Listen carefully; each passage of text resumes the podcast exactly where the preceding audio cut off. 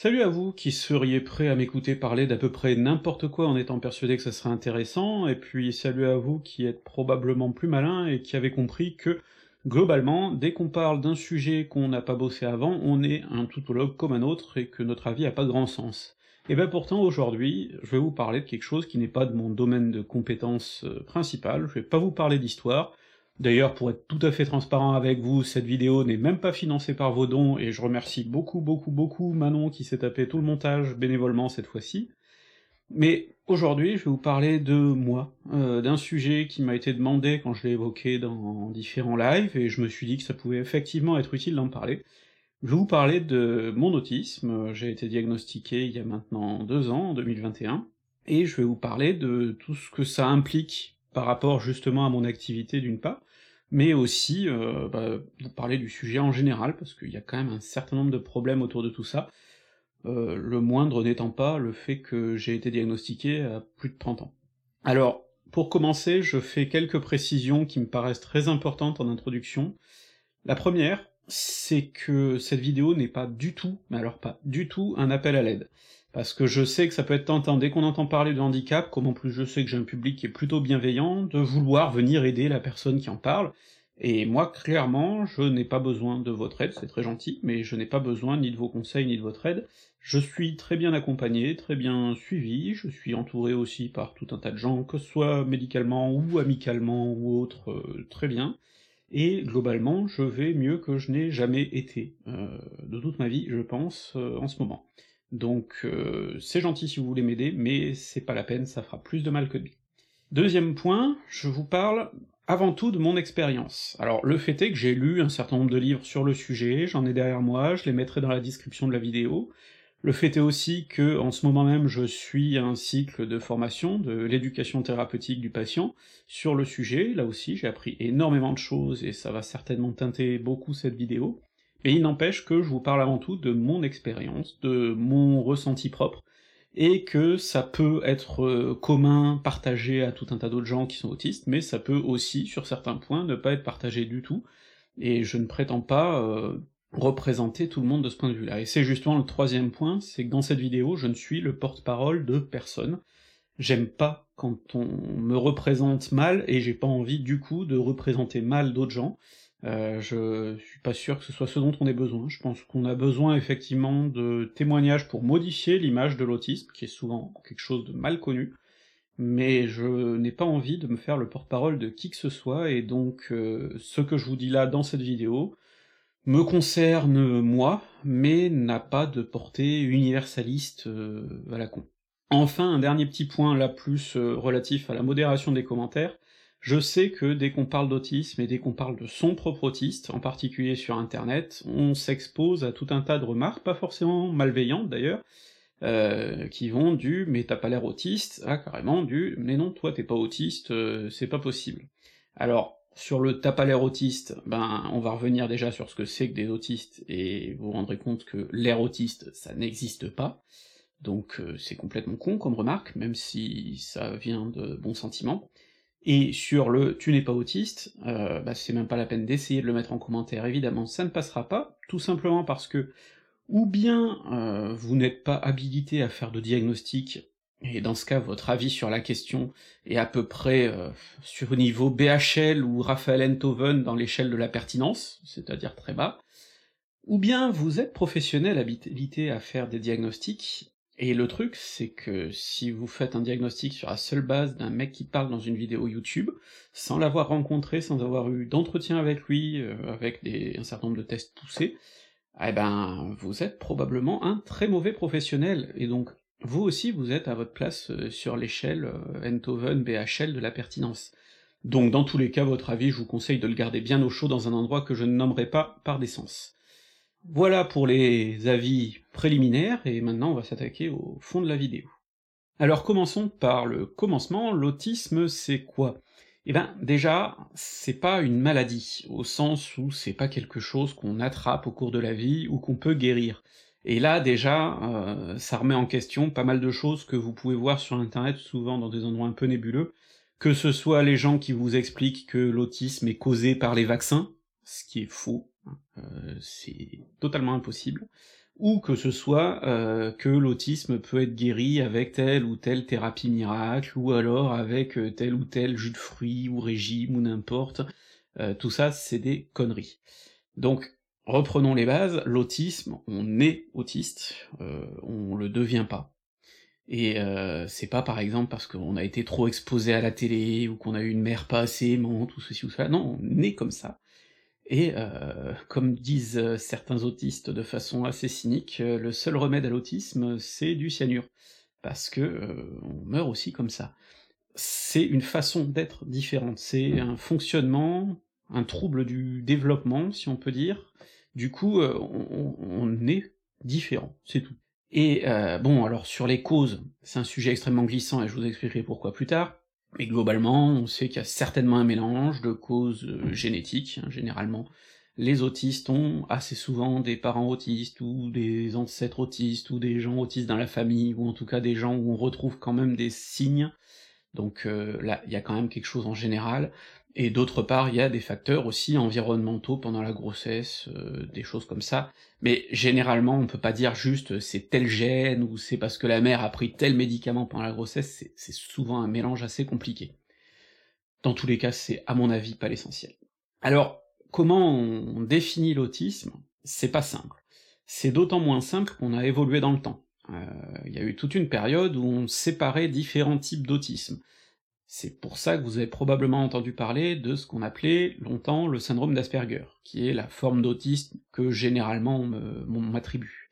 Et pourtant, aujourd'hui, c'est un terme qui est globalement plus utilisé par les psychiatres, qui n'est plus utilisé non plus par les autistes, pour pas mal de raisons, déjà historiques, parce que Asperger a eu un comportement euh, assez euh, condamnable sous le nazisme, mais d'autre part, parce qu'en fait cette différence entre des autistes qui seraient, on va dire, euh, à haut fonctionnement, et puis les autres, euh, ceux qui sont généralement vus, et souvent à tort, comme euh, des débiles incapables, eh ben en fait c'est vachement plus compliqué que ça.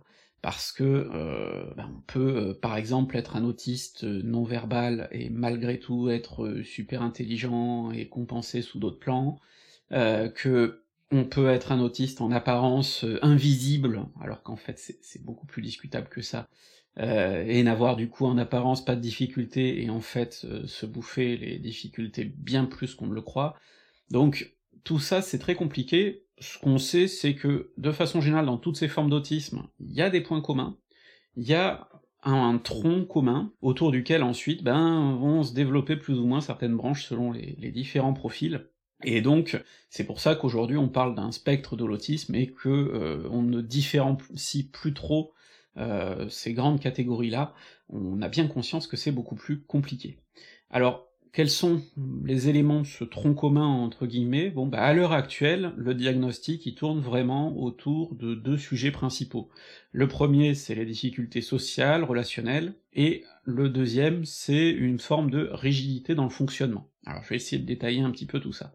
Du point de vue des difficultés sociales et relationnelles, on va trouver par exemple euh, le fait d'avoir du mal à interpréter euh, les émotions des autres, ou surtout tout ce qui relève du langage non verbal. Ça peut être euh, un certain nombre de conventions sociales qui sont non dites, mais que la plupart des gens non autistes adoptent spontanément. Ça peut être une difficulté à comprendre des sous-entendus, euh, à comprendre tout ce qui relève de l'implicite, ou plus exactement, plus qu'à le comprendre, à le détecter. Je prends l'exemple du second degré, par exemple, on dit souvent euh, les autistes comprennent pas le second degré. C'est pas vraiment ça, la preuve, moi, euh, j'utilise beaucoup le second degré. Mais le second degré et l'ironie, on peut le comprendre textuellement, intellectuellement, sans être capable forcément de l'interpréter à partir des signaux qui indiquent qu'on est ironique. Par exemple, le ton de la voix, les expressions du visage, ce genre de choses. Ce qui fait qu'en fait, euh, bah, un exemple que j'aime bien prendre pour vous décrire la façon dont un autiste va percevoir la communication, ou en tout cas dont moi je peux facilement la percevoir, bah, c'est un peu comme de la communication écrite sans les smileys.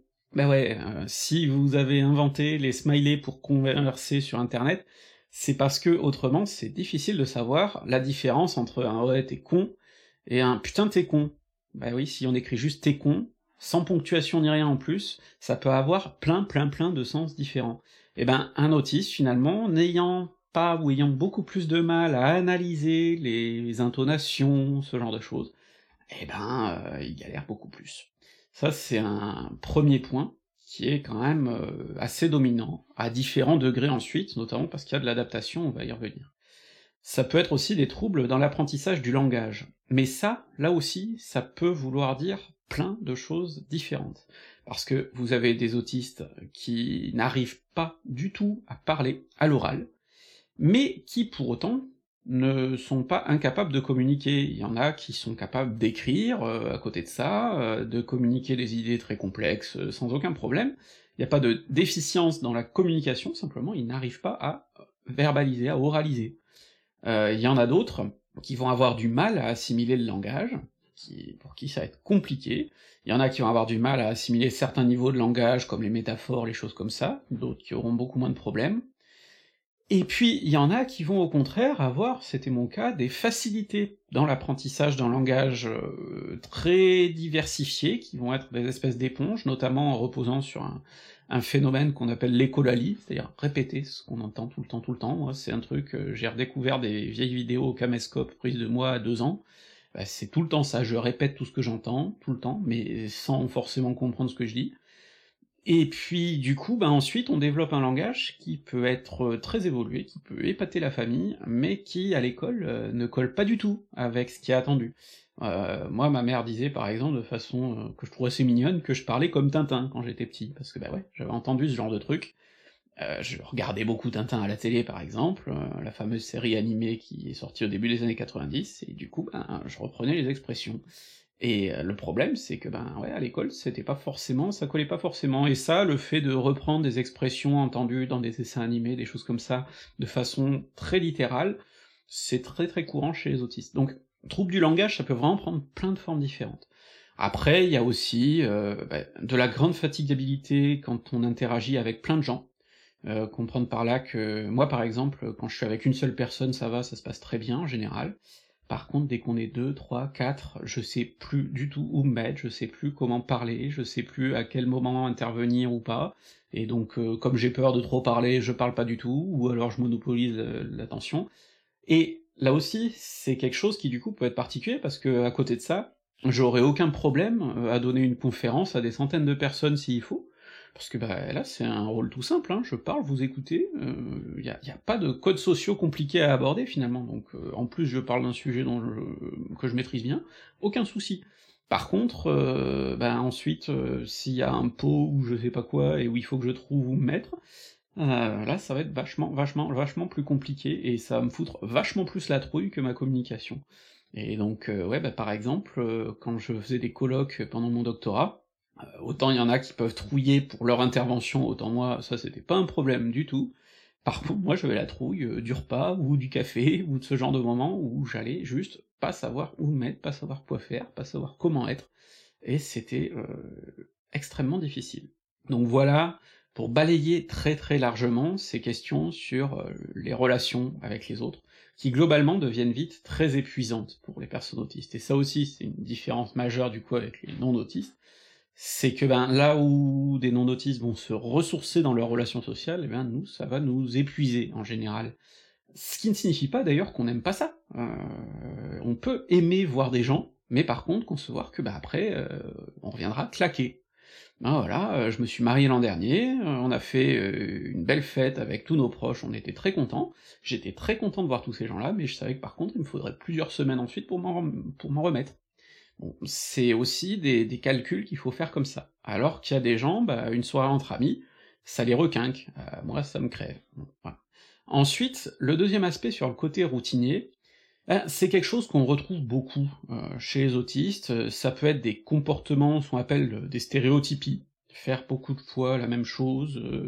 Euh, moi, par exemple, ça peut être me gratter la barbe régulièrement, tapoter sur une table, bouger la jambe très vite, des choses comme ça.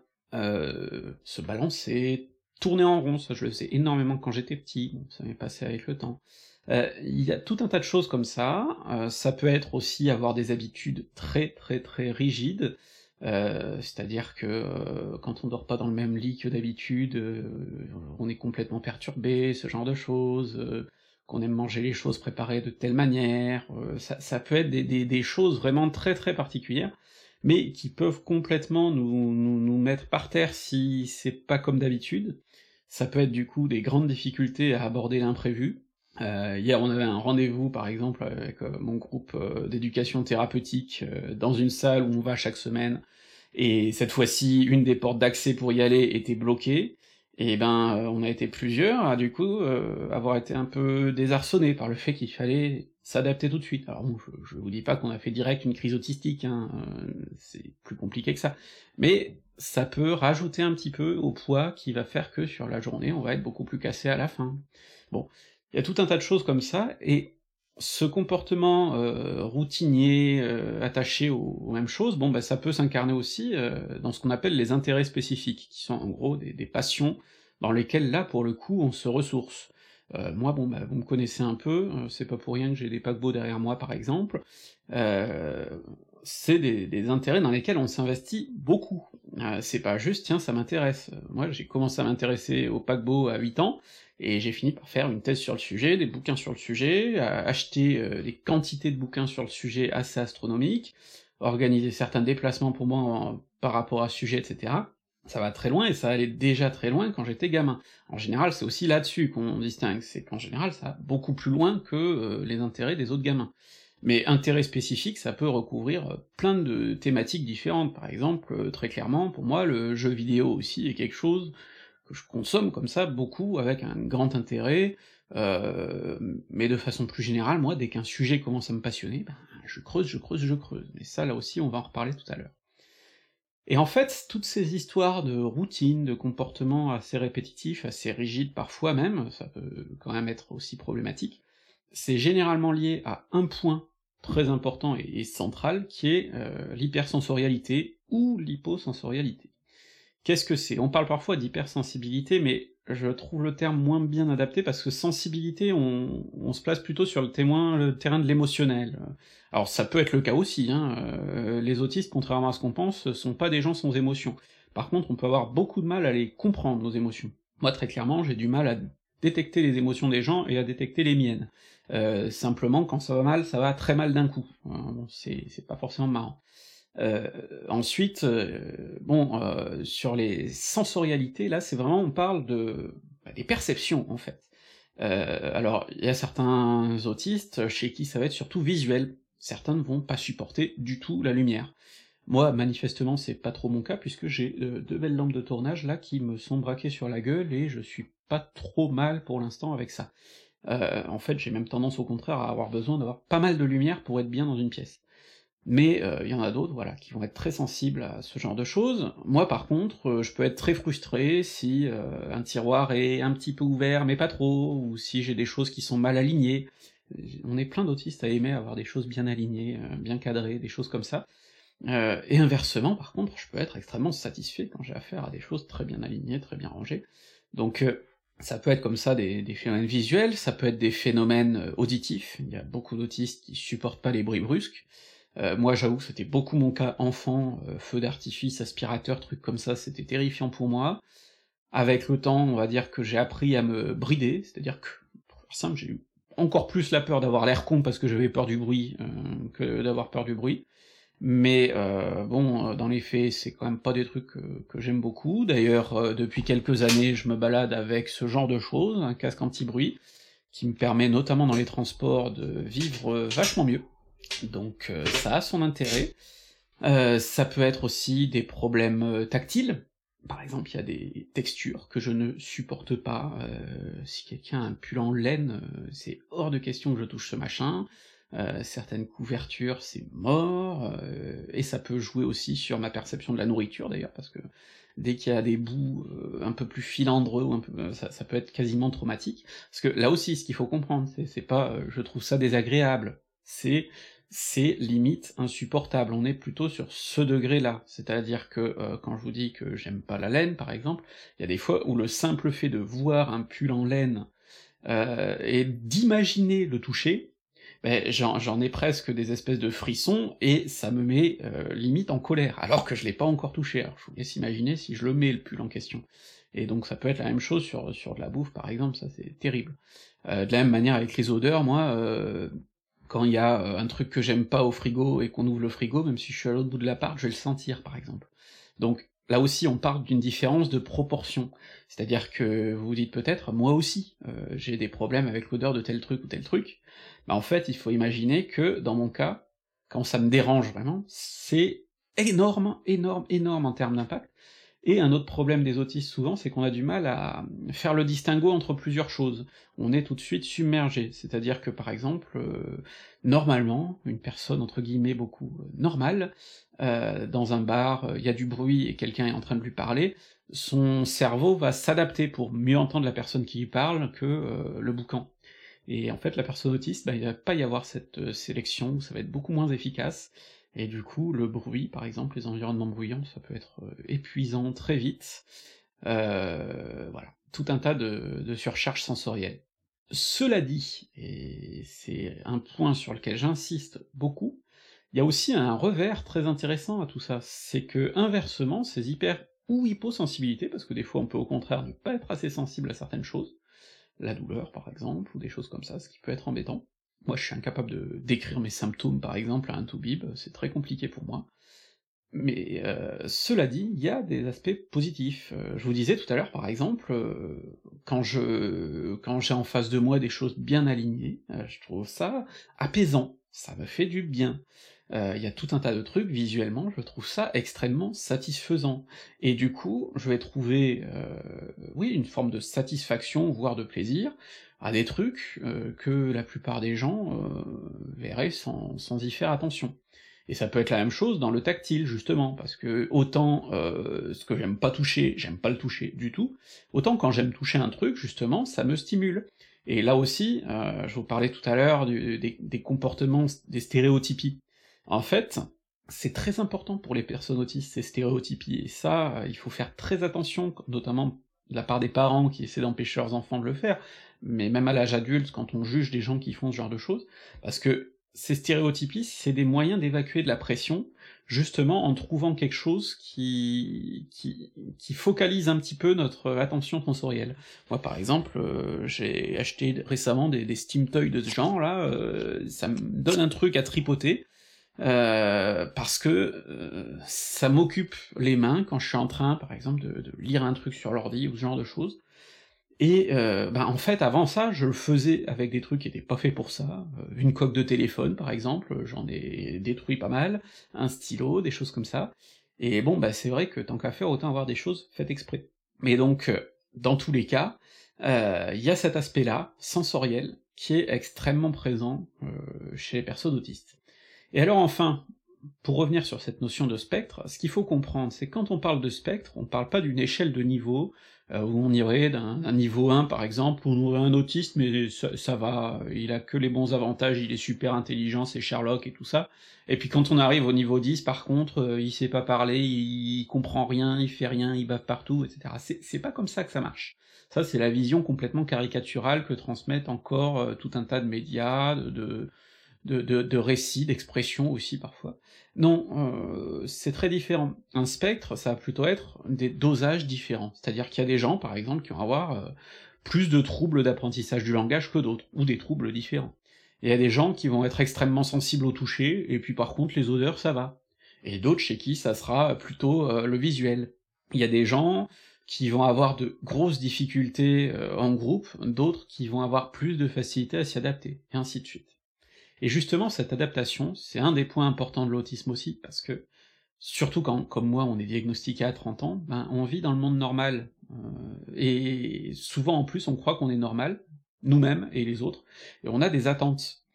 Et du coup, ben, on est obligé de s'adapter. Et on s'adapte super mal, hein. Moi, je veux dire, euh, d'une certaine manière, euh, dès, dès, la maternelle, mes camarades savaient que j'étais autiste. Ils savaient pas que c'était le mot qu'il fallait utiliser. Ils disaient que j'étais bizarre. Mais voilà, ça se voyait. Et en fait, tout ce qu'on peut faire dans ces cas-là pour essayer d'avoir l'air normal, d'avoir l'air comme les autres, ben, d'une part, c'est extrêmement épuisant. Euh, une camarade hier disait, euh, c'est un peu comme euh, quand on est à l'étranger et qu'il faut s'adapter en permanence pour parler une langue étrangère dont on n'a pas l'habitude. Bah ouais, à la fin de la journée, on est cassé. Imaginez que pour nous, c'est la même chose avec tout le monde, en fait. mais En plus, ça nous force souvent à être quelqu'un qu'on n'est pas vraiment, euh, donc là aussi c'est très épuisant, et puis c'est déprimant, ça fait du mal. Euh, et donc cette compensation-là, c'est quelque chose euh, de très très très difficile, et généralement c'est à cause de ça qu'on craque. Ajoutez à ça évidemment que du coup, ce besoin d'adaptation permanent, cette peur de mal faire en permanence, ça crée énormément d'anxiété. Donc les autistes sont souvent très très très anxieux, ce qui ensuite peut entraîner tout un tas de problèmes de santé, des problèmes digestifs par exemple, c'est très courant chez les autistes, euh, moi par exemple, euh, je douille énormément de ce point de vue-là. tout un tas de choses comme ça, euh, qui vont ensuite se répercuter vraiment sur la santé physique. Euh, c'est pas juste euh, l'autisme donne mal au ventre, c'est juste que l'autisme a des conséquences dans un certain milieu qui fait que ben on finit par avoir des, des, symptômes physiques. Et du coup, ben un des symptômes les plus marquants, les plus connus aussi, les plus associés à l'autisme, même s'ils sont mal compris, ben, c'est les crises autistiques. Alors on recense globalement deux types de crises il y a ce qu'on appelle le meltdown, euh, la fusion en quelque sorte, euh, la fusion nucléaire, la fusion du réacteur, l'explosion, le pétage de plomb, voilà. Euh, c'est une crise où là vraiment on, explose, on gueule, on tape, n'importe quoi. Et inversement, le shutdown, on se renferme, on n'entend plus rien. Chez, certains, on peut même plus bouger, parler, ça dépend des gens. Bon, ça peut prendre différentes proportions. Et ce qui est important de comprendre, et ça le problème, on le comprend pas souvent, notamment pour les gamins, c'est que c'est pas un caprice. Et souvent d'ailleurs, ce qui montre que c'est une crise autistique et pas un caprice ou autre chose, c'est que l'ampleur est, est totalement disproportionnée par rapport à la crise réelle, euh, par rapport à la cause qu'on pourrait imaginer. Moi, par exemple, euh, une des crises les plus énormes que j'ai faites, c'était un vendredi matin. J'étais au lycée, fin de semaine, du coup, je vous laisse imaginer comme je devais être épuisé par ma semaine, et il se trouve que le vendredi, je rentrais un peu plus tard au lycée. Donc j'avais ma petite routine, on y revient aux routines, qui consistait, le vendredi matin, à m'accorder une petite heure de jeu vidéo avant de partir. Et là, ce matin, je sais pas, mes parents m'ont dégagé de l'ordi pour une raison ou une autre, j'ai explosé. C'était pas un caprice du fait euh, que j'avais pas le droit de jouer à mon jeu. Euh, une heure de jeu en moins, je pouvais survivre comme tout le monde. C'est juste que l'accumulation, sûrement, depuis au moins une semaine, peut-être plus, d'énormément de tensions, d'énormément de difficultés, d'énormément de compensations, plus la rupture dans ma routine, que j'avais bien préparée, parce que, vous voyez, ma, matinée du vendredi, elle était ancrée comme ça, et j'avais besoin qu'elle soit comme ça, bah ça fait que, boum, ça explose. Et puis en fait, euh, bon... Bah d'abord j'ai explosé en gueulant, en menaçant de me foutre en l'air, en essayant de me foutre les doigts dans la prise, mes parents ont dû me choper, mon père a dû me ceinturer pour pas que je me fasse de mal, euh, puis après, bon, bah, shutdown, justement, je me suis complètement calmé, je suis parti au lycée sans parler, sans rien faire, je sais pas comment j'ai survécu à ma journée de lycée, puis bah, je suis rentré, ça, s'était en partie évacué. Mais donc, bon, moi, ça fait un certain nombre d'années maintenant que ça m'est plus arrivé, euh, heureusement, et bon, j'espère que ça me réarrivera pas de sitôt, mais de fait, il faut savoir que voilà, quand on pousse les autistes dans une zone d'inconfort, ben ça peut donner ça. Et c'est pas des caprices ou des choses comme ça, c'est juste des choses super compliquées à, gérer. Et le problème, c'est que là, ben, généralement, c'est au moment où on est diagnostiqué qu'on se rend compte que, ah oui, en fait, c'était pour ça. Euh, parce qu'autrement, avant ça, on, avait du mal à, comprendre. Donc voilà, pour un portrait brossé à très gros traits de ce que c'est l'autisme. Maintenant, on va pouvoir parler de comment moi je me place par rapport à tout ça.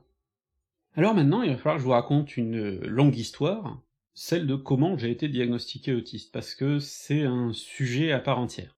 C'est une histoire assez tortueuse et compliquée, euh, je vais la commencer par le début euh, de ma vie, mais il faut prendre conscience que pour moi, en fait, cette histoire a commencé quand j'avais 28 ans, et que j'ai découvert sur moi-même et sur mon passé euh, un certain nombre de choses que je ne savais pas.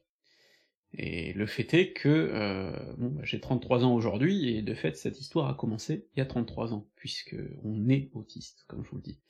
Et non seulement on est autiste, mais manifestement, dans mon cas, on s'est rendu compte très vite qu'il y avait quelque chose.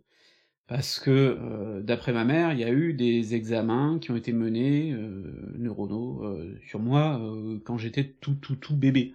Notamment parce que je regardais pas les gens, ce genre de choses ce qui est assez courant chez les autistes. Et d'ailleurs, euh, ben, plein de gens m'ont fait remarquer depuis le début de cette chaîne que je regardais pas la caméra, alors bon, la caméra, c'est pas des vrais gens. En tout cas, si vous m'aviez en face, c'est clair que je vous regarderai pas. Euh, donc voilà, euh, ça c'était déjà le cas manifestement quand j'étais tout bébé. Simplement, il se trouve que, bon, bah, en fait, j'ai très vite il s'est avéré que j'avais aussi des gros problèmes, d'yeux. Heu, on a dû m'opérer plusieurs fois, je vous en ai déjà parlé, heu, du coup j'ai un peu un œil qui dit merde à l'autre, et on a eu un peu de tendance à mettre, heu, beh, un certain nombre de difficultés sur ce compte-là. Or, en fait, c'était peut-être pas lié à ça. Par exemple, j'ai toujours eu des problèmes, dans les jeux de balle, les choses comme ça, et j'ai toujours mis ça sur le compte de ma vue, et effectivement ma vue m'handicape parce que je j'ai du mal à évaluer les distances. Mais dans l'autisme, il y a aussi un marqueur, heu, très net qui est, heu, des difficultés dans la motricité fine. Ça, c'est très fréquent chez les autistes. Une forme de maladresse d'une certaine manière. Et heu, bon bah, typiquement, sur les jeux de balle, heu, c'est un exemple fréquent, la façon de tenir un stylo, et là pour le coup on pouvait pas mettre ça sur le compte de ma vue, c'était pareil, très parlant, ce genre de choses. Mais on a eu tendance à se dire: «Bon bah, c'est peut-être, ses yeux», ce genre de choses. Et ça, si j'en parle, c'est parce que je suis pas un cas isolé. Il y a plein de gens pour qui, justement, le diagnostic d'autisme a été repoussé, parce que, bah, on a mis tout un tas de choses sur le compte ou bien d'autres, heu, maladies, handicaps ou choses comme ça, ou bien sur le compte de traumatismes, par exemple, hein, heu, je veux dire un gamin, heu, qui vit un truc terrible quand il est gamin, heu, bah, on va se dire: «Bon bah, s'il parle pas, c'est peut-être à cause de ce qu'il a vécu», et en fait ça se trouve, il est autiste en plus, et du coup, heu, il y a double truc qui est venu se mettre. Donc, c'est déjà un point qui explique que le diagnostic soit difficile. Alors on avance un peu dans le temps, et quand j'avais 8 ans, heu, bon, heu, on a commencé à se rendre compte qu'à l'école, quand même, j'étais bien en avance. Il se trouve que j'étais en CE2 dans une classe de CE2-CM1, et qu'en plus, il y avait une fille dans ma classe qui était tout aussi en avance que moi, donc on nous a fait sauter la classe tous les deux en même temps. Et ça, ça a été important parce que pour moi, du coup, ça a été un saut de classe indolore, je changeais pas de classe, je changeais pas de copains, heu, et puis en fait, jusqu'à l'arrivée au collège, je me suis rendu compte de rien. Il n'empêche qu'à l'époque, du coup, pour le saut de classe, on m'a fait voir, heu, une psychologue scolaire, j'en ai peu de souvenirs, d'après ma mère, on m'a fait passer des tests, heu, plus ou moins les tests d'in d'intelligence qu'on fait passer dans ces cas-là, heu, et d'après ma mère, j'ai pas tenu jusqu'au bout parce que ça me gonflait, que je m'emmerdais. Mais bon, en tout cas, ce qui était clair, c'est que j'étais plutôt en avance scolairement parlant, mais, heu, en retard du point de vue de tout ce qui relevait, on va dire, de la maturité sociale, des interactions, ce genre de choses-là, j'a j'avais probablement déjà quelques quelques pépins. Et donc là, déjà, bon bah, se dresse le profil d'un enfant, heu, un peu bizarre, c'est-à-dire que oui, j'avais des centres d'intérêt, heu, sur lesquels j'étais à fond, heu, j'ai commencé à me passionner pour la mythologie grecque à 3-4 ans, heu, ce genre de trucs. Bon, là, on est sur des trucs typiquement autistiques. Simplement, comme j'étais dans une famille où, c'était pas quelque chose d'isolé, bon bah, c'était pas si bizarre que ça, finalement. Et ça, c'est un point qui est fréquent, heu, c'est souvent qu'en fait, heu, les enfants autistes, ben, leur côté anormal se révèle quand ils sont scolarisés, heu, en particulier la forme qu'on a longtemps appelée, le syndrome d'Asperger. Parce que, ben, justement, la confrontation à d'autres enfants fait apparaître une norme, là où généralement dans le foyer, en particulier quand c'est le 1er enfant, ce qui était mon cas, ben, on s'émerveille un peu des performances du gamin, et puis on va pas chercher plus loin. Donc, il y a tout ça, mais bon, jusque-là, c'est vrai que, bon, j'étais un un gamin bizarre, mais ça posait pas plus question. Au collège, ça commençait à être très difficile, parce que là, non seulement j'étais le gamin bizarre, mais j'étais le gamin qui avait 1 an d'avance, qui mesurait 1m20 pour, heu, 25 kilogrammes tout mouillé, heu, qui avait des grosses lunettes, heu, et des cheveux tout bouclés, qui se fringuait n'importe comment et assumait totalement de ce point de vue-là, et qui avait clairement pas les mêmes centres d'intérêt que les gens de son âge, donc heu, j'ai pris cher au collège, heu, ça a pas été la meilleure période de ma vie, on va dire ça, et heu, arrivé en 4e, j'ai quand même survécu les 2 premières années, mais en 4e ça commençait à devenir vraiment difficile, et donc mes parents m'ont fait voir, heu, des psys.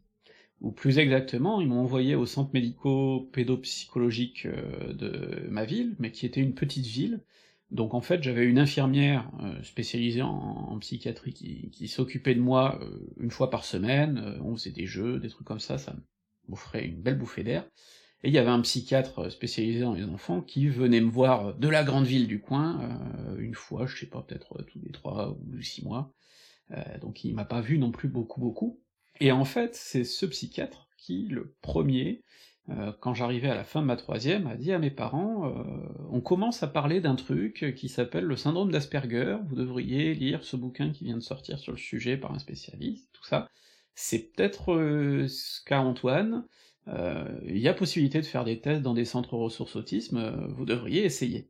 Et le truc, c'est que à ce moment-là, ben, on était sur le point de déménager à Limoges, et que j'allais entrer au lycée en plus, et que bon, bah, dans, toute la confusion de tout ça, euh, mes parents repoussé un peu le moment du, du diagnostic, et puis se sont dit que bon, comme j'allais changer de psy, ça pouvait être intéressant d'avoir l'avis des nouveaux. Et c'est là qu'entre en scène mon ami la psychanalyse, parce que ben les nouveaux psys étaient à fond sur la psychanalyse, considéraient que l'autisme ça existe pas, ou que en tout cas ça, les bilans et tout ça ne servent à rien. Et donc euh, toute cette démarche-là a été complètement abandonnée, sans même que j'ai conscience qu'elle avait été envisagée. Ce qui fait que je suis arrivé au lycée euh, sans avoir été diagnostiqué, évidemment, euh, avec des nouveaux psys, dont le... bon, qui étaient probablement des gens tout à fait bienveillants, hein, aucun problème là-dessus, mais dont le, maître mot était finalement de, me faire rentrer dans des catégories qu'ils avaient déjà envisagées, euh, d'utiliser des mots un peu bizarres, euh, d'ailleurs, des, choses comme personnalité disharmonique, qui d'ailleurs est en fait, euh, on s'en rend compte maintenant, la façon dont les, psychanalystes qualifient les personnes qu'on finit par diagnostiquer d'autisme.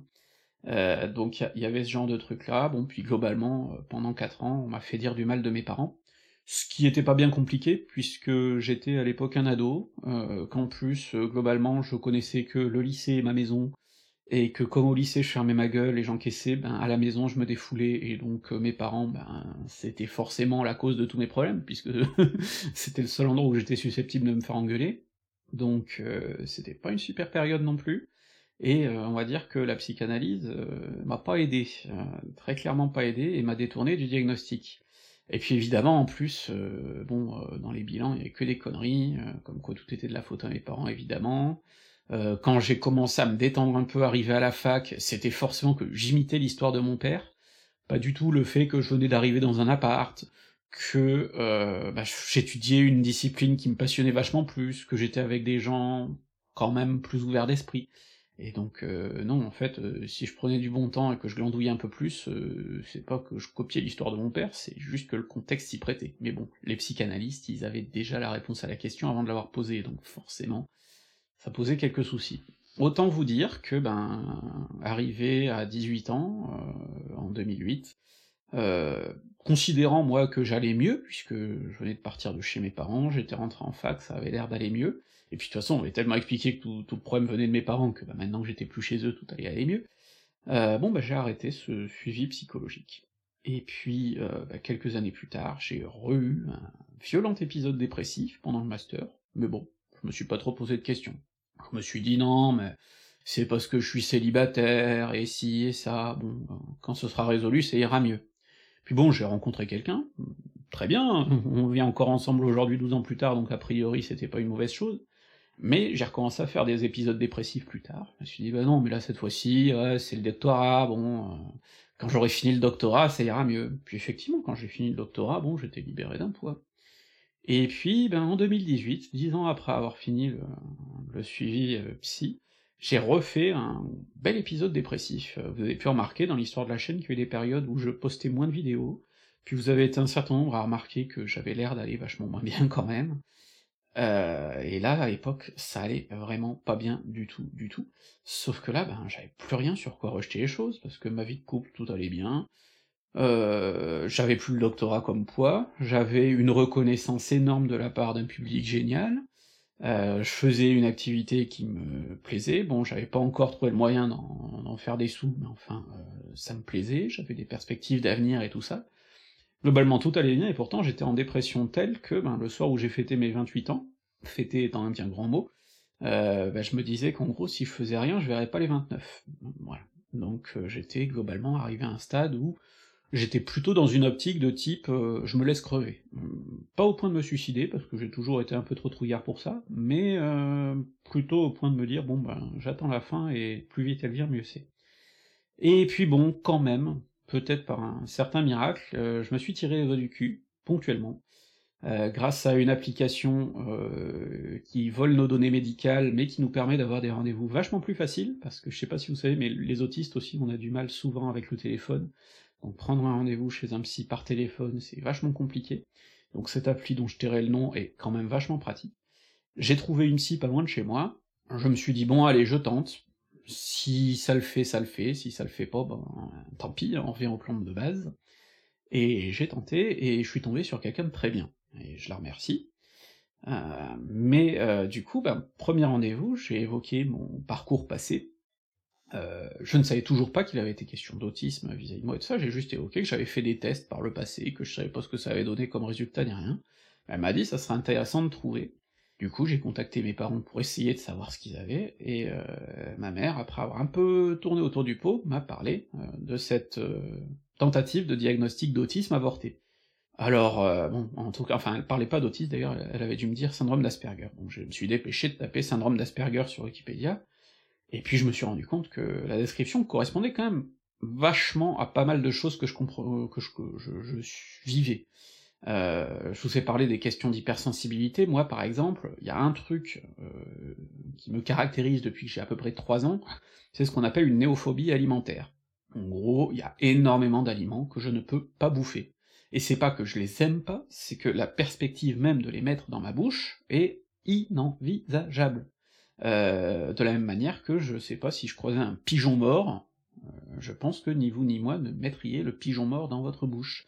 Eh ben, c'est la même chose personnellement si vous me foutez un, vieux cacos, euh, ou du jambon, euh, oui non, je, je, passerai clairement pas le, test de la soupe gauloise que tentent les gros connards de racistes, et, et, autre chose du genre, il y a énormément de bouffe que je ne peux juste pas bouffer, et enfin même les la voir c'est difficile, alors la sentir n'en parlons pas, la texture euh, me pétrifie, et, euh, quand, je vous parle de ça, là encore, hein, c'est pas juste euh, j'aime pas ça, c'est là, je vous parle, on vous dit, je peux vous raconter par exemple qu'il y a 20 ans, de l'eau a coulé sous les ponts pourtant, hein, mais il y a 20 ans, un jour, on a été invité chez une vieille voisine qui avait préparé de la poule au pot, je savais qu'il y aurait de la poule au pot, j'ai fait des insomnies pendant 3 jours à la perspective de cette putain de poule au pot, et 20 ans plus tard, je peux encore vous parler de cette putain de poule au pot, et j'ai des histoires de petits salés traumatiques aussi, et de choses comme ça. Donc euh, on, parle vraiment de trucs qui, pour moi, peuvent avoir un caractère traumatisant. Euh, donc euh, c'est voilà, mais de la même manière que je sais pas si on vous ait bouffé une merde de chien, ça vous traumatiserait. Donc euh, il y avait ça, et effectivement, bah avec la clé de l'autisme, bon bah je me rends compte que ouais, les phobies alimentaires et l'autisme c'est souvent lié, parce que c'est souvent lié aux hypersensibilités. Ma passion pour le Titanic et mes passions très très massives sur tout un tas de choses, ça s'explique aussi quand même par l'autisme mes difficultés avec les autres, ça s'explique aussi quand même par l'autisme. Alors je commence à me dire que ça correspond bien. Et du coup, euh, une semaine après avoir eu cette conversation avec ma mère, euh, je revais voir la psy, je lui explique tout ça, et elle me dit, bon, on va y aller mollo, euh, c'est une possibilité, mais pour l'instant il faut l'aborder sérieusement, on va faire tout ce qu'il faut pour l'aborder sérieusement. Et je la remercie, parce que honnêtement, j'avais besoin qu'on fasse les choses sérieusement pour vraiment être confiant dans le diagnostic. Parce que c'est un problème aussi, c'est qu'un diagnostic livré un peu à la va-vite, ben ensuite on peut en douter, on peut se dire merde, est-ce que c'est vrai, est-ce qu'on s'est pas trompé à mon sujet, tout ça. Et moi j'avais besoin vraiment d'être sûr. Et euh, du coup, on a pris le temps, et là du coup, ben ça a engagé euh, une longue démarche, très longue démarche. On était en 2018, donc, euh, la première étape, ça a été de faire un bilan neuropsychologique. Et bilan neuropsychologique, euh, c'est quelque chose qui coûte cher, je crois que j'en ai eu pour 200, 250 balles. J'ai eu la chance d'avoir des parents qui m'ont aidé pour payer ça, qui ont considéré que c'était leur responsabilité. Mais il faut pas négliger cet aspect-là des choses, euh, ça coûte cher. La psychologie n'est pas remboursée non plus, donc les séances coûtent cher, c'est complètement honteux. bon, mais donc, j'ai fait ce bilan, qui effectivement là aussi a confirmé que ça pouvait être une bonne idée de tenter une démarche auprès d'un centre ressources autisme, euh, cette fois-ci euh, à Nantes, euh, pour faire un diagnostic. Mais on me prévient tout de suite, attention, le centre ressources autisme, en général, il y a pour un an de temps d'attente. Ah oui, mais le problème, c'est pour faire une demande au centre ressources autisme, probablement parce qu'ils veulent limiter le temps d'attente, il faut avoir un mot d'un médecin. Bon, je vais voir ma généraliste, qui est quelqu'un d'extraordinaire aussi, et qui, en fait, avant même que j'ai eu le temps de lui expliquer pourquoi je viens, euh, devine que je viens pour un potentiel diagnostic d'autisme, et me dit euh, Oui, vous ressemblez à des patients que j'ai qui sont comme ça aussi. Donc elle me dit Pas de problème, je vous fais le courrier tout de suite. Et puis le CRA me dit Ah oui, mais non, euh, généraliste, ça suffit pas. Donc là, ça dépend des CRA, parce que je sais qu'il y a d'autres endroits où ça passe. Mais à Nantes, en tout cas, généraliste, ça suffisait pas, il fallait un psychiatre. Alors je commence à chercher sur la fameuse application magique euh, des psychiatres. Impossible de trouver un rendez-vous quand on est un nouveau patient. Impossible. Alors je contacte euh, le centre médico-psychologique en, expliquant que j'ai besoin. Ils me disent qu'ils ont rien, aucun créneau, ils me renvoient vers les coordonnées de psychiatres, mais qui ne prennent pas de nouveaux patients dans l'immédiat. Ce qui fait que je me suis retrouvé cet été 2018, en fait, alors à appeler un certain nombre de psychiatres au cas où, et à n'en trouver aucun, puis finalement en trouver une euh, sur Doctolib, merde, j'ai dit le mot, euh, qui euh, rouvrait ses consultations le 16 août, ou en tout cas qui rouvrait ses réservations le 16 août, et donc il fallait attendre le 16 août pour vraiment réserver en, en tant que nouveau patient, et je suis sûr que les créneaux sont partis quasiment instantanément, donc je me suis connecté le 16 août pour avoir un rendez-vous très vite, et je suis allé la voir. Elle m'a dit très clairement qu'elle n'était pas formée sur l'autisme, bon, elle m'a fait le courrier quand même, mais elle m'a dit, elle aussi, attendez-vous à ce que ça soit long. Donc j'ai fait mon dossier pour le CRA, sur le dossier il y avait écrit 6 mois d'attente, on m'avait prévenu que ce serait plutôt dans les 1 an, et puis, ben, un an a passé, rien.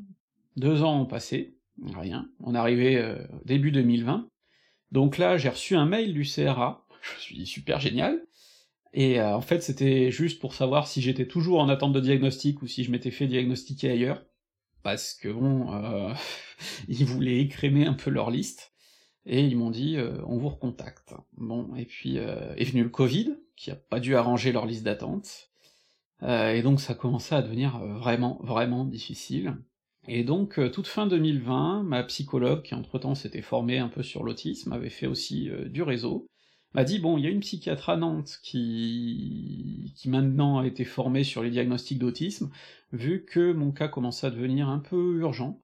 Euh, elle m'a dit bon, euh, je vais essayer de vous avoir un rendez-vous. Et donc, euh, au bout de quelques mois, j'ai pu avoir un rendez-vous avec cette psychiatre, qui maintenant me suit régulièrement, et qui m'a fait un diagnostic en 5-6 séances, je crois, où on a vraiment élaboré toutes les étapes du, diagnostic, tous les aspects, on va dire, pour vérifier que c'était bien le cas, que j'étais bien autiste. Et donc, euh, mi-avril 2021, c'est pas si vieux quand même, euh, j'étais enfin diagnostiqué autiste, après euh, 31 ans d'errance médicale, ce qui est malheureusement assez banal euh, chez tout un tas d'autistes de ma génération. Et après, ben, le parcours n'était pas fini, parce que là j'avais ce, fameux papier euh, disant que j'étais autiste. plus exactement, c'était un dossier pour l'AMDPH la maison départementale des personnes handicapées, qui devait ensuite reconnaître mon statut euh, de personne handicapée. Et euh, là, bon bah le dossier MDPH, c'est encore euh, autre chose, parce qu'évidemment c'est un dossier administratif euh, avec assez de paperasse pour torcher un éléphant. Donc euh, évidemment les autistes ont beaucoup de mal avec la paperasse administrative. J'ai fini par aller voir un assistant social, mais qui était encore moins doué que moi là-dessus, on a fini par le remplir avec ma psychologue, enfin bref, c'était une catastrophe, mais le dossier a été envoyé. Là aussi, beaucoup de temps d'attente, d'autant que moi j'avais procrastiné 3-4 mois pour remplir le dossier, et puis ensuite j'ai dû attendre, je crois, 5-6 mois pour avoir une réponse. J'ai été reçu par une toubib de la MDPH pour mieux comprendre mes besoins, etc. Et enfin, là, j'ai eu cette reconnaissance de handicap, donc euh, j'ai une incapacité de travail à 50 à 75%, donc a priori c'est pas rien, d'autant que j'ai fait partie de ceux qui ont eu droit à un rendez-vous, ce qui n'est pas toujours le cas euh, à la MDPH, pour bien faire le point sur euh, mes problèmes. Entre-temps, j'ai aussi l'assurance maladie qui a reconnu mon invalidité. Donc bon, aujourd'hui, on va dire, j'ai un diagnostic qui est solide, je me sens légitime dedans, et c'est pour ça que je me sens légitime à en parler. Ça n'a pas toujours été le cas. Euh, il se trouve que, par coïncidence, ou presque, j'ai été diagnostiqué à peu près au moment où je lançais euh, avec Manon le financement participatif sur la chaîne. Et j'ai fait un live euh, à ce moment-là pour vous en parler, et je voulais vous expliquer notamment que du fait de mon autisme, euh, je serais peut-être un peu irrégulier dans mes dans mes préparations de vidéos et dans mes sorties, si jamais j'avais encore des épisodes dépressifs par exemple, ou des choses comme ça. Et du coup, je vous ai parlé rapidement d'autisme. Et je me souviens que au moment où je vous ai dit que j'avais été diagnostiqué autiste, j'ai encore nerveusement fouillé dans mes papiers pour vérifier que le papier que j'avais de ma psychiatre était bien vrai, et que j'étais pas en train de pipoter. Euh, c'est vous dire à quel point j'avais intériorisé tout ça. Et je vous parlais tout à l'heure de compensation, de tout ce qu'on développe pour compenser, de tout ce qu'on s'épuise pour compenser, et en fait, euh, le jour où elle m'a enfin mis le diagnostic, après ces 5-6 séances, euh, je lui ai dit quand même, euh, j'ai un peu l'impression là d'essayer de d'obtenir une espèce de, de passe pour euh, faire moins d'efforts, pour euh, comment dire avoir une sorte de carte joker là, pour pouvoir enfin être tranquille. Elle m'a dit mais non en fait les efforts c'est surtout que vous en avez fait beaucoup trop tout le reste de votre vie et que là maintenant vous allez pouvoir ralentir. Et hum, je pense que c'est important parce qu'on parle de, de, validisme, de choses comme ça, je vais y revenir là aussi, mais c'est important de rappeler que souvent, et notamment c'est commun chez les autistes diagnostiqués tardivement, on se juge très très très sévèrement, euh, parce qu'on a appris à, se regarder avec les exigences euh, du monde entre guillemets normal, et que ben en fait on se détruit pas mal, parce que finalement si euh, à 28 ans j'étais au bout du rouleau, c'est pas parce que j'étais autiste c'est parce que j'étais un autiste qui voulait jouer à la personne normale, et qui s'épuisait en faisant ça. Et donc euh, ça c'est un point vachement important. Reste que, si je vous ai raconté tout ça, tout mon parcours, c'est pour tirer quelques gros traits quand même, qui ont une portée plus générale. Déjà, si j'ai été diagnostiqué euh, si tard, c'est d'une part parce que j'ai eu de la malchance de naître à la mauvaise époque, à une époque où on connaissait pas encore aussi bien l'autisme qu'aujourd'hui. Aujourd'hui, je, pense que si, si je naissais aujourd'hui, je serais diagnostiqué sans problème, vraisemblablement. Parce qu'en plus, tous les tous les toubibs et tous les psychiatres qui m'ont entre les mains maintenant qu'on parle d'autisme et qu'on sait ce que c'est, ont considéré que mon cas n'était pas ambigu du tout. Par contre, euh, il se trouve que euh, la psychiatrie en France manque de moyens. Dans tout ce que je vous ai raconté là, impossible de trouver des toubibs. Euh, la psychiatre qui maintenant me suit et qui m'a diagnostiqué, aujourd'hui ne prend plus de nouveaux patients, parce que euh, elle a plus de place. Euh, je sais pas s'il y a beaucoup de psychiatres d'ailleurs dans ma ville, qui est pourtant une grande ville, qui prennent des nouveaux patients à l'heure actuelle. Le CRA a des temps d'attente qui sont toujours énormes. Euh, c'est toujours aussi compliqué. Les médecins sont souvent mal formés y compris des psychiatres qui ne connaissent pas l'autisme et qui du coup disent un certain nombre de conneries, euh, de type euh, vous parlez donc vous n'êtes pas autiste ou ce genre de choses. Bon, euh, ça fait se taper. Enfin, les, professionnels qui, qui connaissent le sujet sont atterrés par tout ça, mais le fait est que c'est une situation qui existe encore. Et puis il y a la psychanalyse, qui est d'ailleurs souvent liée à ce que je disais juste avant. hein. L'incompétence est souvent liée à une formation psychanalytique la psychanalyse n'a jamais fait ses preuves, scientifiquement parlant, on ne l'a jamais mise à l'épreuve euh, en termes de méthode de soins, par exemple, parce que bon, le seul aspect de la psychanalyse qui a l'air de faire du bien, c'est le fait de parler, mais le fait de parler euh, chez un psy, c'est pas lié à la psychanalyse forcément, on peut parler sans que le psychanalyste euh, ensuite vous réponde que tout est de la faute à maman ou que vous voulez coucher avec papa.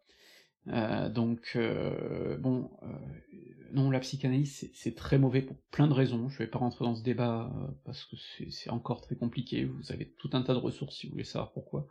Dans tous les cas, ça a fait du mal à énormément de personnes autistes. Et il faut absolument que l'université française finisse de se débarrasser de ce, ce machin complètement antique, pour vraiment aider les personnes, en particulier autistes, mais je pense que c'est valable pour plein d'autres diagnostics, à vivre décemment. Et ça, c'est ce dont on va parler maintenant.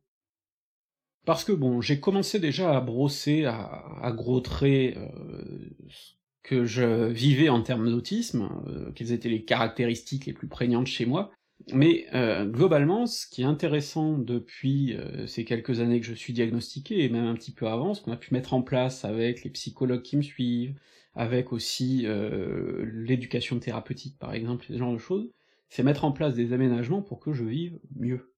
Euh, C'est-à-dire que tout ce dont je vous ai parlé jusque-là, certains aspects du, diagnostic d'autisme, eh bien ensuite on peut euh, les utiliser pour mettre en place un certain nombre de choses.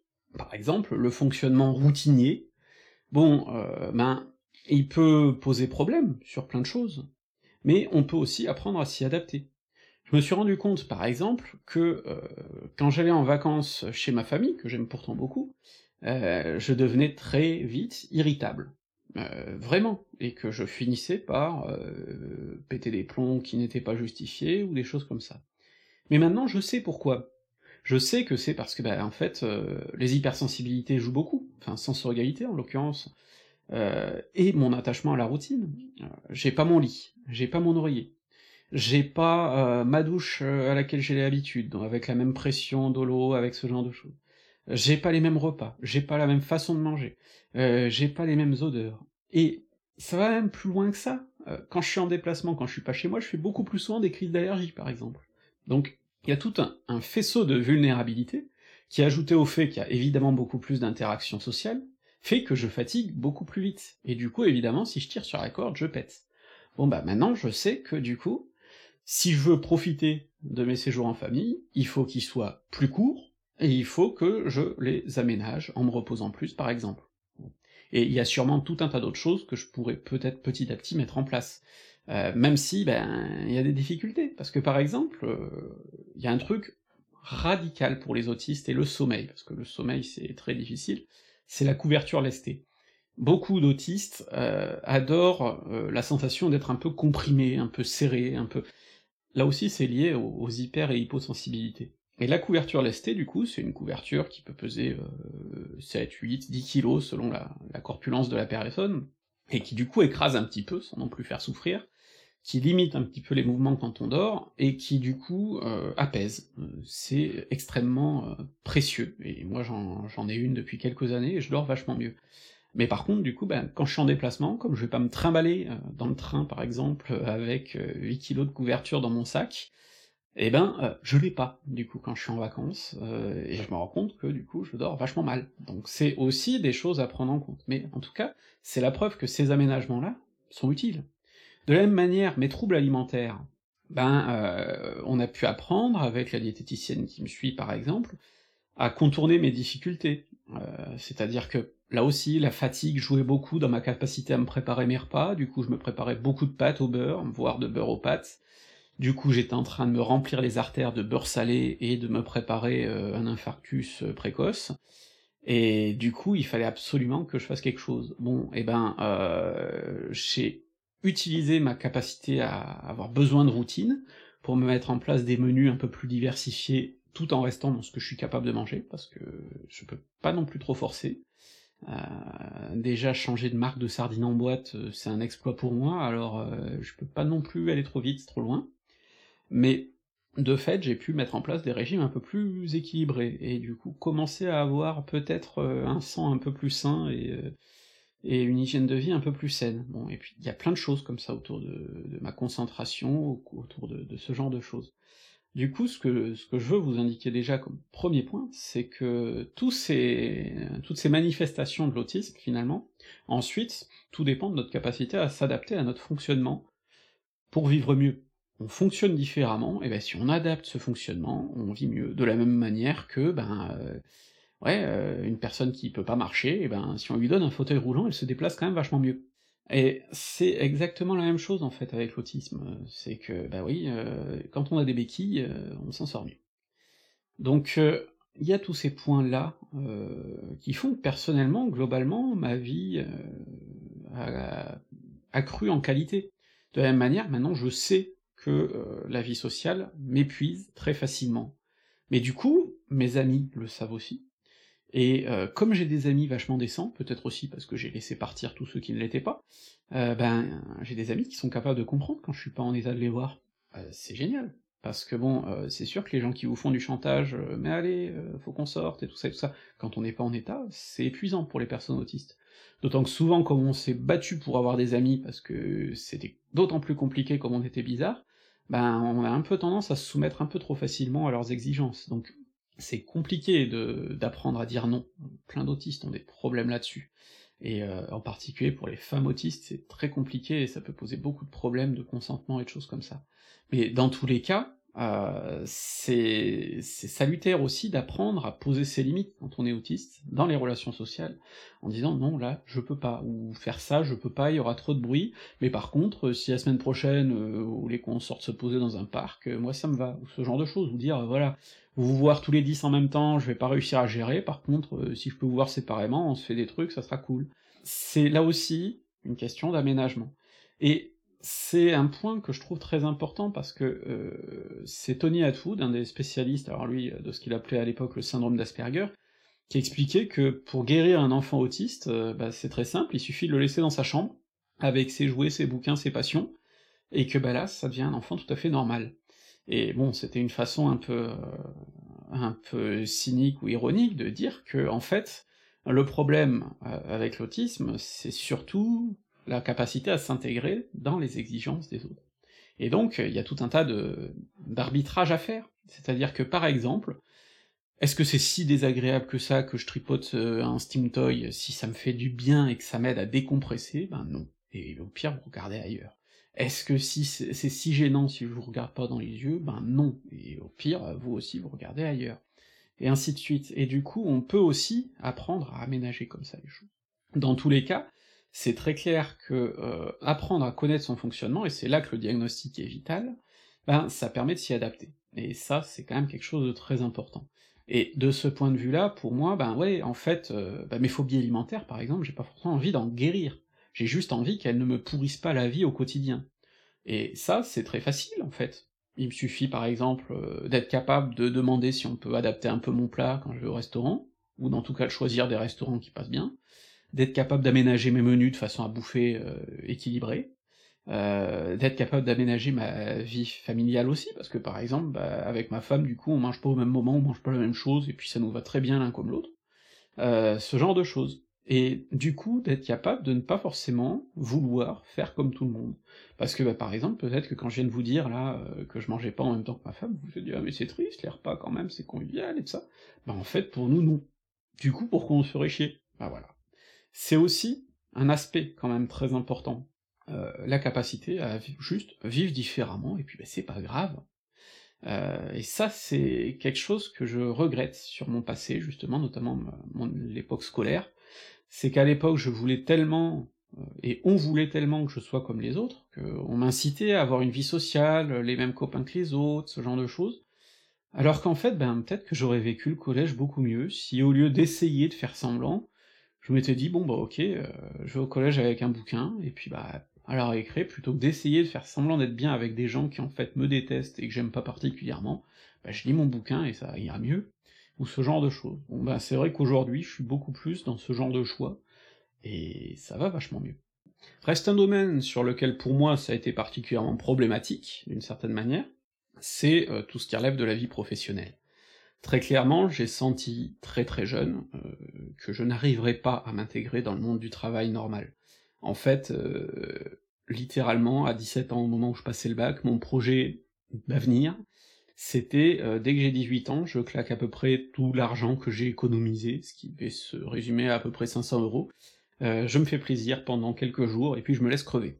Voilà mon projet d'avenir très optimiste à 18 ans.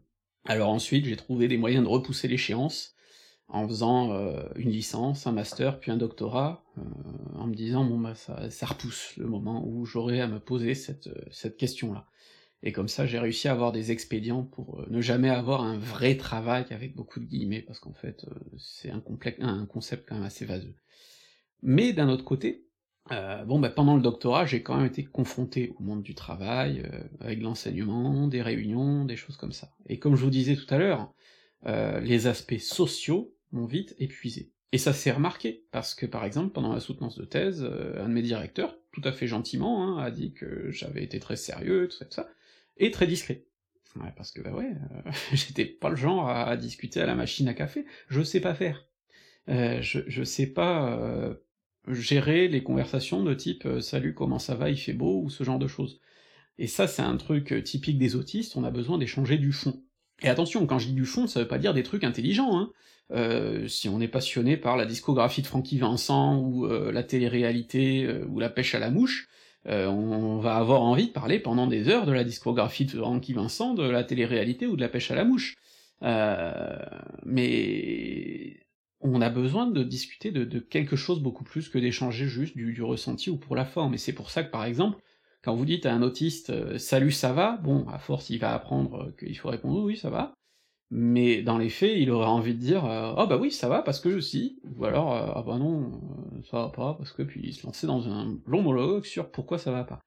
Donc en fait, euh, ben ouais, euh, les discussions du monde du travail, par exemple, c'est très douloureux, et en plus, avec les nouvelles techniques de management, euh, je sens que je ne tiendrai pas dans ce genre de milieu, parce que par exemple, tout ce qui repose sur le fameux team building, la construction d'équipe, la synergie entre collaborateurs et toutes ces conneries, où on finit à aller en séminaire pour faire des soirées mousse au Banana Club, euh, honnêtement, moi, je, je peux pas, en fait. Euh, et plein d'autistes ne peuvent pas. Euh, et du coup, c'est pour ça aussi que plein d'autistes font le choix de... le non-choix, du coup, de, créer leurs propres possibilités de boulot quand on peut, et puis de survivre aussi avec l'allocation adulte handicapé, par exemple, surtout maintenant qu'elle a été déconjugalisée. Mais tout ça, mine de rien, bah, c'est crucial, parce qu'en fait, moi, très clairement, si je fais ces vidéos YouTube, c'est aussi pour ça, parce que c'est le seul boulot que je peux faire à mon rythme, parce que, encore une fois, fatigabilité. Euh, il y a des jours où le simple fait d'être allé faire les courses m'aura complètement surchargé, et euh, bah en fait j'arriverai plus à faire grand chose pour le reste de la journée. Et il y a d'autres fois, par contre, je vais me réveiller avec une pêche énorme, et là c'est mon cas par exemple aujourd'hui. Je me suis levé, j'avais la pêche, cette vidéo ça faisait un moment que je voulais la faire, je l'ai écrite, je me suis dit je l'attendrai dans quelques jours, et puis en fait je me suis dit non, allez, j'ai l'énergie, je le fais. Et voilà. Donc euh, des fois, vous voyez, il y a, y a ce flot-là, mais par contre je me doute bien que demain je serai HS, euh, et ce soir aussi, et que je vais me traîner comme une larve, euh, et que peut-être même que les jeux vidéo ce sera pas possible, même, même ça, enfin bref, voilà. Donc c'est toujours une balance, sacrifice, possibilité, pour apprendre à mieux doser, à mieux se connaître. Et ça, c'est vachement important, parce que moi je me rends compte aussi que ben je vis, que j'ai pu survivre au rythme du collège ou du lycée, mais en fait c'était de la survie artificielle, parce que comme je vous dis, je pétais des câbles à la maison du coup, parce que j'en pouvais plus, mais je n'avais pas conscience d'être euh, arrivé à cette limite euh, en termes d'épuisement. Euh, bon, puis j'ai survécu les années suivantes, mais pas toujours facilement, et du coup, régulièrement, j'avais des espèces de moments de décompensation, je faisais des pressions, etc.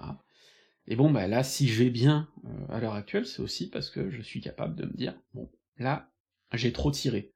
Et d'ailleurs, c'est pas impossible que... Bon, je... Alors cette vidéo, je la tourne en début décembre, je suppose qu'elle sortira en janvier, euh, parce que je vais avoir besoin de toute façon, et maintenant aussi de temps pour finir de monter la précédente et tout ça, mais aussi parce que je vais avoir besoin de temps pour euh, respirer avant de m'attaquer à la grosse série qui arrive. Donc euh, c'est aussi des, questions pratiques énormes qui sont posées par l'autisme, et euh, ben en fait, c'est pas euh, une croix qu'on doit porter, c'est juste qu'il faut s'y adapter, parce que d'un autre côté, il y a des choses super. Il y a des choses qui font que, pour rien au monde, je voudrais être différent. Parce qu'en fait, on voit souvent, alors c'est des associations généralement de parents d'autistes, ou de gens qui connaissent des autistes, ou qui n'en connaissent même pas, mais qui ont un avis sur tout, et tout le monde, qui parle de guérir l'autisme ou de le dépister pour l'éviter ou tout ça. Et euh, le truc, c'est que moi, en fait, euh, je ne serais différent pour rien au monde, parce que si j'étais pas autiste, par exemple, je ne ferais pas ces vidéos. Je viens de vous expliquer que je l'ai fait pour des raisons pratiques, c'est qu'arrivé à la fin du doctorat, j'avais bien conscience qu'il fallait que je trouve autre chose, un autre moyen de m'exprimer, mais en plus parce que mon format même, c'est un format mais c'est le format de l'autisme par excellence, je veux dire. Un mec qui parle tout seul dans son bureau, à une caméra, qui regarde de façon assez approximative, pendant euh, un temps complètement indéfini de sujets qu'il passionne, si ça c'est pas un format d'autiste, franchement, je vois pas ce que c'est. Euh, parce que là, on, on, coche toutes les cases, quoi. Euh, difficulté relationnelle, euh, ouais, bah check, parce que bon, en général, un mec qui vous parle pendant deux heures d'un sujet, c'est insupportable, bon, là il se trouve que vous le demandez. Intérêt spécifique, ben c'est pas possible autrement, bon, voilà, c'est... tout est là.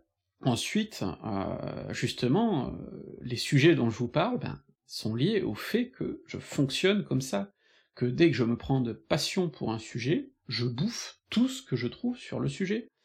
J'ai commencé à me passionner sur le Titanic à 8 ans, j'en ai fait euh, un bouquin, j'ai une étagère, enfin j'ai une bibliothèque entière de, ce genre de bouquins, euh, j'ai commencé à m'intéresser à la Révolution française un soir où, regardant Mélenchon à la télé, je me suis demandé s'il lisait des conneries sur Robespierre, j'ai acheté un bouquin, puis deux, puis quatre, puis dix, puis maintenant j'en ai trois étagères pleines, euh, et j'en ai fait une série de 10 vidéos.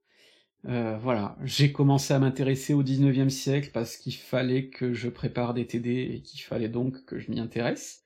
Et puis ben ça a commencé à m'intéresser vachement, et puis j'ai acheté de plus en plus de bouquins, et puis maintenant ben là aussi, c'est pas une mais deux séries que je suis en train de vous faire, et il y en aura probablement d'autres après, et ça peut aller vachement plus loin, il y a des tout un tas de choses en fait, ben dès que je m'intéresse à quelque chose, que je kiffe ça, et ben j'adore, voilà. Bon, et puis euh, je vous l'avais déjà confié dans ma vidéo euh, sur ce que le Titanic m'a appris sur l'histoire, mais ces passions-là, cette passion-là particulièrement, bah, c'est grâce à elle que je me suis mis en couple et que je me suis marié maintenant. La plupart de mes amis euh, viennent de ce milieu-là, de passionnés. Donc finalement, euh, mes amitiés sont tout à fait autistiques aussi, d'une certaine manière. Euh, D'ailleurs, il y en a un paquet qui ont des profils qui sont pas forcément autistes, mais qui ont un certain nombre de points qui, qui s'en rapprochent. Et puis ben voilà, et c'est pas grave. Et d'ailleurs, j'ai d'autres amis pas passionnés du Titanic, mais autistes, et euh, qui sont vachement cool aussi, et je pense que c'est pas pour rien qu'on s'est rencontrés avant d'être, euh, avant que je sois diagnostiqué, et qu'on s'entendait bien, parce que, bah en fait, euh, ben voilà, c'est juste que c'est des relations qui, qui me conviennent, donc sans mon autisme, j'aurais pas les mêmes amis, j'aurais pas la même vie conjugale, j'aurais pas la même activité professionnelle, ça fait quand même beaucoup de choses que je, que j'aurais raté comme ça. Et en fait, euh, bah ouais, euh, c'est une façon de lire le monde différente, alors qui vient avec son lot d'emmerdements dont je vous ai parlé tout à l'heure, mais encore une fois, c'est des emmerdements dont beaucoup peuvent quand même être euh, atténués quand on s'y adapte, parce que, à la limite, ben, je vous disais, euh, ça fait des années que j'ai plus fait de crise. Bah ouais, parce que je me ménage, donc je fais plus de crise. Donc les crises autistiques, c'est un problème, mais c'est un problème euh, qu'il faut aussi aborder du côté des causes.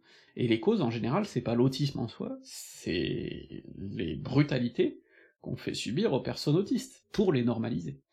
Donc tout ça fait que, personnellement, euh, non seulement je suis bien plus heureux maintenant que je sais que je suis autiste qu'avant de le savoir, mais en fait, euh, c'est parce que je suis autiste que je suis la personne que je suis. Euh, sinon, je serais peut-être devenu quelqu'un de tout à fait différent. Euh, peut-être que, euh, au lieu de faire une fac d'histoire, j'aurais fait une école de commerce. peut-être qu'aujourd'hui, au lieu d'être vidéaste, bobo-gauchiste, je serais manager ou trader ou un autre bienfaiteur de l'humanité. on n'en sait rien, mais en tout cas, ça fait partie de moi. C'est pas uniquement ce qui me définit, mais ça a conditionné aussi ce que je suis. Et j'ai pas à m'en plaindre. Et de toute façon, j'ai toujours été comme ça, simplement je le savais pas. Aujourd'hui, je l'assume. C'est quand même vachement important. Vous comprenez maintenant pourquoi je vous dis que euh, je veux pas guérir de l'autisme. Même mes hypersensibilités, par exemple, ou mes hypersensorialités, elles ont autant d'avantages que d'inconvénients. Ouais, c'est sûr, c'est chiant d'être déconcentré parce que j'ai pas bien aligné un truc sur mon bureau, par exemple, et que du coup je vois que ça. Mais d'un autre côté, quand on me demande pourquoi tu lis autant, bah en fait, si je lis autant, c'est parce que non seulement lire ça m'intéresse, mais en plus, le simple fait de tenir le bouquin, c'est déjà une, une, activité sensorielle à part entière. Sentir le volume des pages changer au fur et à mesure que j'avance, voir les caractères bien alignés, ce genre de choses, la mise en page quand elle est propre, rien que ça, pour moi, c'est une espèce de feu d'artifice sensoriel qui fait que euh, bah, j'adore lire. Et du coup, euh, bah, ça, se, ça a un impact sur mon travail ensuite. Donc, vous voyez, tout ça, même les aspects négatifs, en fait, souvent, ils viennent avec euh, un aspect positif. Et oui, effectivement, si on sort un roquefort euh, en ma présence, je vais détester ça. Mais d'un autre côté, les odeurs que j'adore, je les adore vachement. Et les goûts que j'adore, je les adore vachement. Donc, je voudrais pas me priver de tout ça. Et du coup, quand on parle de guérir l'autisme, bah en fait, c'est vachement insultant parce que c'est dire à toutes les personnes autistes, vous, euh, en tant que personne, nous considérons que vous devez changer. Euh, et alors quand on parle encore plus de le dépister, et c'est pour ça que j'aime pas trop poser la question des causes, là on rentre dans les tripes euh, de type eugénisme qui me font vraiment peur. Parce que, bah typiquement, si on avait dit à mes parents avant que je naisse, votre fils va être autiste, est-ce que vous voulez avorter? Et qu'ils avaient dit oui, eh ben je serais pas là du coup. Bon, euh, et attention, hein, je dis pas que je suis contre l'avortement, je dis juste que euh, je suis contre le fait qu'on puisse dire, euh, voilà, on va éviter l'autisme d'un enfant. Non, en fait, c'est pas ça qu'il fallait éviter. Ce qu'il fallait m'éviter, par contre, c'est toutes les emmerdes à l'école, qui m'ont rendu bien triste, c'est euh, de m'empêcher tout un tas de comportements qui m'apaisaient vachement, typiquement tapoter sur une table ou que sais-je, c'est tout un tas de choses qui m'ont bien pourri la vie, là oui, mais c'est pas le fait d'être autiste. Et par contre, euh, putain, euh, dans les bons aspects, ça, ça, constitue tout ce que je suis, de, je pense, de meilleur. Et quand on parle de guérir l'autisme, du coup, c'est vraiment une façon de dire, la personne que vous êtes n'est pas une bonne personne, une bonne chose, vous devriez être quelqu'un d'autre. C'est d'une violence terrible.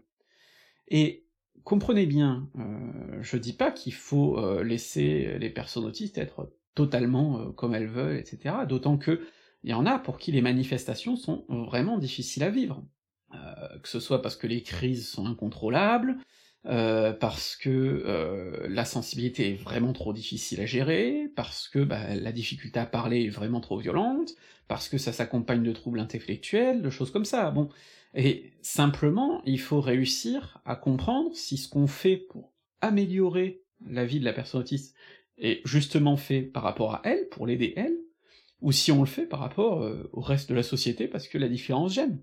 Parce que par exemple, on a inventé tout un tas de thérapies qui s'apparentent parfois à de la torture, comme la méthode ABBA, qui est en fait euh, une méthode de conditionnement. Et euh, il y a même des dresseurs de chiens qui expliquent qu'avec leurs chiens, ils utiliseraient pas ce genre de méthode, parce qu'il y a vraiment des formes d'abat qui sont terribles, c'est en gros, je sais pas, par exemple, un gamin regarde pas les gens dans les yeux, et ben on va le forcer à regarder dans les yeux, s'il regarde dans les yeux, on lui donne une récompense, s'il regarde pas, on le punit. Alors il y a des versions un peu plus soft, euh, où on ne punit pas, mais enfin ça peut faire du mal quand même. Et en fait, le truc, c'est que bon, euh, toute éducation est un conditionnement. Je veux dire, l'apprentissage de la propreté, même chez les enfants euh, non autistes, c'est un conditionnement. Donc il y a des conditionnements légitimes, on apprend des choses, bon, voilà, légitimes. Et de fait, oui, quand on a un gamin autiste qui, à 8 ans, mouille encore son pantalon, sûrement que c'est l'aider de d'utiliser, ben, alors du coup plutôt les récompenses pour lui apprendre. Mais euh, dans d'autres cas, c'est peut-être plutôt un, égoïsme des non-autistes, euh, quand par exemple on essaie justement de forcer à regarder dans les yeux. Est-ce que c'est si crucial que ça? Quand on essaie d'interdire de stimer, c'est-à-dire de se balancer, de, de, toucher ce genre de jouet, euh, voilà, euh, est-ce que c'est si désagréable que ça surtout quand c'est silencieux, quand ça fait mal à personne, ben non en fait. Et du coup, torturer quelqu'un pour qu'il abandonne des comportements bénins qui font partie de lui, c'est une violence. C'est une violence insupportable. Et ça s'apparente en fait euh, bah, à ce qu'on fait par exemple dans les thérapies de conversion aussi pour les personnes euh, homosexuelles. Et là encore, hein, euh, ça part souvent de gens qui ont des, bons sentiments qui dégoulinent de partout, hein, le fameux non, mais être homosexuel c'est un poids, donc on va vous en libérer. Sauf qu'en fait, ben, c'est de la torture. Et ben c'est la même chose avec les personnes autistes, et le problème c'est que trop souvent, on laisse parler avant tout les parents, euh, les proches, les professionnels de santé, et pas les autistes eux-mêmes. Alors, vous allez peut-être me dire, bah ouais, mais il y en a qui peuvent pas parler. Mais là, pas plus tard qu'aujourd'hui, je lisais encore sur un site internet en anglais, je vous mettrai la référence, des témoignages de personnes autistes qui ne parlent pas, et qui pourtant expliquent euh, leur parcours, ce qu'on a fait pour les aider, ce qu'on n'a pas fait pour les aider, et qui disent « mais pour rien au monde je ne voudrais être une personne différente », et qui ont appris à communiquer différemment, euh, avec un clavier, avec des, choses comme ça, et qui disent pas pour autant « c'est génial », de ne pas pouvoir parler par exemple, qui parfois disent « ouais non, mon cerveau il fait de la merde euh, de ce point de vue-là », mais d'un autre côté, tout le reste, tout ce qui va avec mon autisme, les sensorialités exacerbées, des trucs comme ça, j'adore, je pourrais pas vivre sans. Et donc, euh, en fait, euh, même des personnes qui ont un autisme en apparence très handicapant, bah, peuvent vous dire, euh, si vous les écoutez, en tout cas, peuvent vous dire qu'en fait non, elles sont bien comme elles sont. Mais de la même manière que, par exemple, je voyais un, vidéaste aveugle il y a quelques années, qui disait, bah, si on me proposait de, ne pas être aveugle, ben, j'ai vécu toute ma vie comme ça, et je pense que je refuserais. je suis bien comme ça. Bon. Donc, en fait, euh, il faut raisonner en fonction de ce qui est bon pour euh, la personne elle-même et par rapport à ce qu'elle veut, pas de ce qu'on estime être bon pour elle. Alors évidemment, il y a des personnes qui ne sont plus aptes à, avoir leur propre jugement, mais le problème c'est qu'on a un peu trop tendance à trouver que les personnes sont pas aptes à émettre leur propre jugement, même quand elles en sont capables. Et ça a été longtemps un des gros problèmes, et ça l'est encore dans la psychiatrie vis-à-vis en particulier des personnes autistes, qu'on a soumises à des électrochocs, qu'on a soumises à des méthodes, comme je vous ai dit, de conditionnement qui sont à la limite de la torture, ou qui sont des tortures, qu'on a soumises à, tout un tas de choses complètement odieuses en fait, et euh, surtout qu'on a privé de leur libre arbitre, par exemple en considérant qu'on pouvait parler en leur nom, même quand ces personnes pouvaient communiquer par elles-mêmes. Et aujourd'hui, vous avez plein de témoignages d'autistes, y compris des autistes dits lourds, euh, qui ont envie de reprendre la parole qu'on leur a volée. Donc pour moi, c'est un premier point, euh, notamment du point de vue des associations et tout ça, arrêtez de faire parler les parents, faites parler d'abord les personnes concernées. C'est quand même vachement plus important. Après, je, comprends bien que c'est pas facile pour les parents, euh, je veux dire, mes parents, bah ouais, c'est sûr qu'avec mes phobies alimentaires, mes besoins de routine, des trucs comme ça, ouais, les vacances, c'était pas toujours marrant. Hein. Euh, c'est sûr que je les ai sûrement beaucoup fait chier sur plein de choses.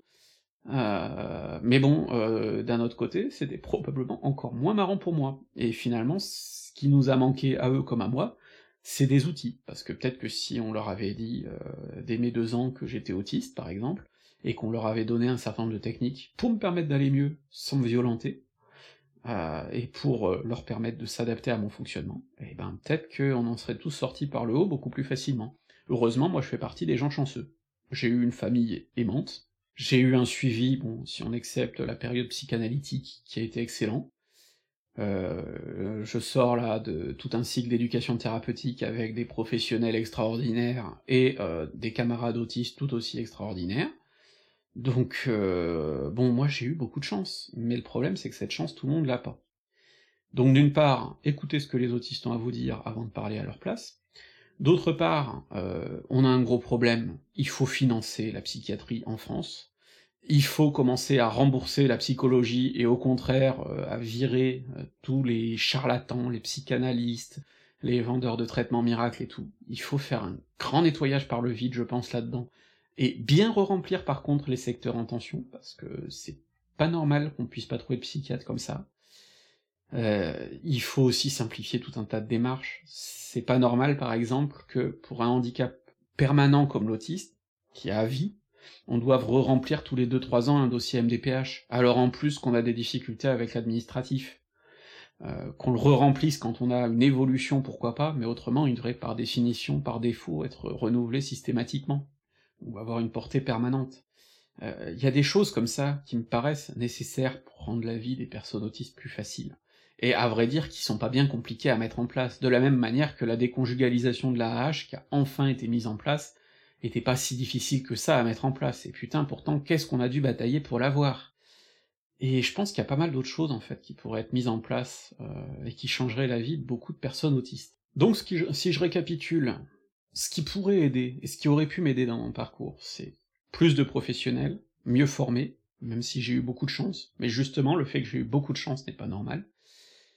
Des dispositifs beaucoup plus adaptés du point de vue administratif, c'est évident. Des dispositifs de soins qui prennent en compte la personne, plutôt que d'essayer de la transformer, qui prennent en compte qui on est, et qui n'essaient pas de nous, nous transformer en quelqu'un qu'on n'est pas. Et du coup, on en arrive à l'acceptation oui, on peut avoir des comportements atypiques et être des gens tout à fait décents et acceptables. Et je pense honnêtement qu'il y a énormément de comportements autistiques qui sont regardés comme problématiques, et qui le sont beaucoup moins que des comportements normalisés et pourtant franchement insupportables. Et donc euh, oui, je pense qu'il faut aussi que ce pas soit fait de la part des personnes euh, neurotypiques, comme on dit, euh, vers les gens qui sont différents, euh, pour accepter justement euh, des différences qui ne sont quand même pas gênantes. Euh, oui, c'est pas gênant que je regarde pas dans les yeux, c'est pas gênant que je tripote une bouboule en plastoc quand je suis stressé, c'est pas gênant que je dorme avec une couverture lestée, c'est pas gênant que je parle de mes passions à des gens qu'en plus ça intéresse, et ainsi de suite. Et si un gamin préfère être dans son coin à faire des choses qu'il kiffe, plutôt qu'avec des gens euh, avec qui ça se passe mal, non seulement c'est pas gênant, mais c'est vachement cool pour lui, et ainsi de suite. Et donc tout ça, je pense, cette acceptation, c'est déjà un point de base. Quand un comportement n'est gênant pour personne, dans le fond, ben, peut-être qu'il faut se poser la question pourquoi euh, on décrète qu'il est gênant? Ça, c'est déjà un gros pan, un gros travail que la société devrait faire. D'autre part, il y a des aménagements aussi qu'on peut faire. Je vais prendre deux exemples tout simples qui en plus me paraissent positifs, pas que pour les autistes, mais pour la société. Les supermarchés, tout d'abord. Depuis quelques années, il y a de plus en plus de supermarchés qui se sont rendus compte que les lumières ultra-violentes et la musique à fond, c'est insupportable pour les autistes.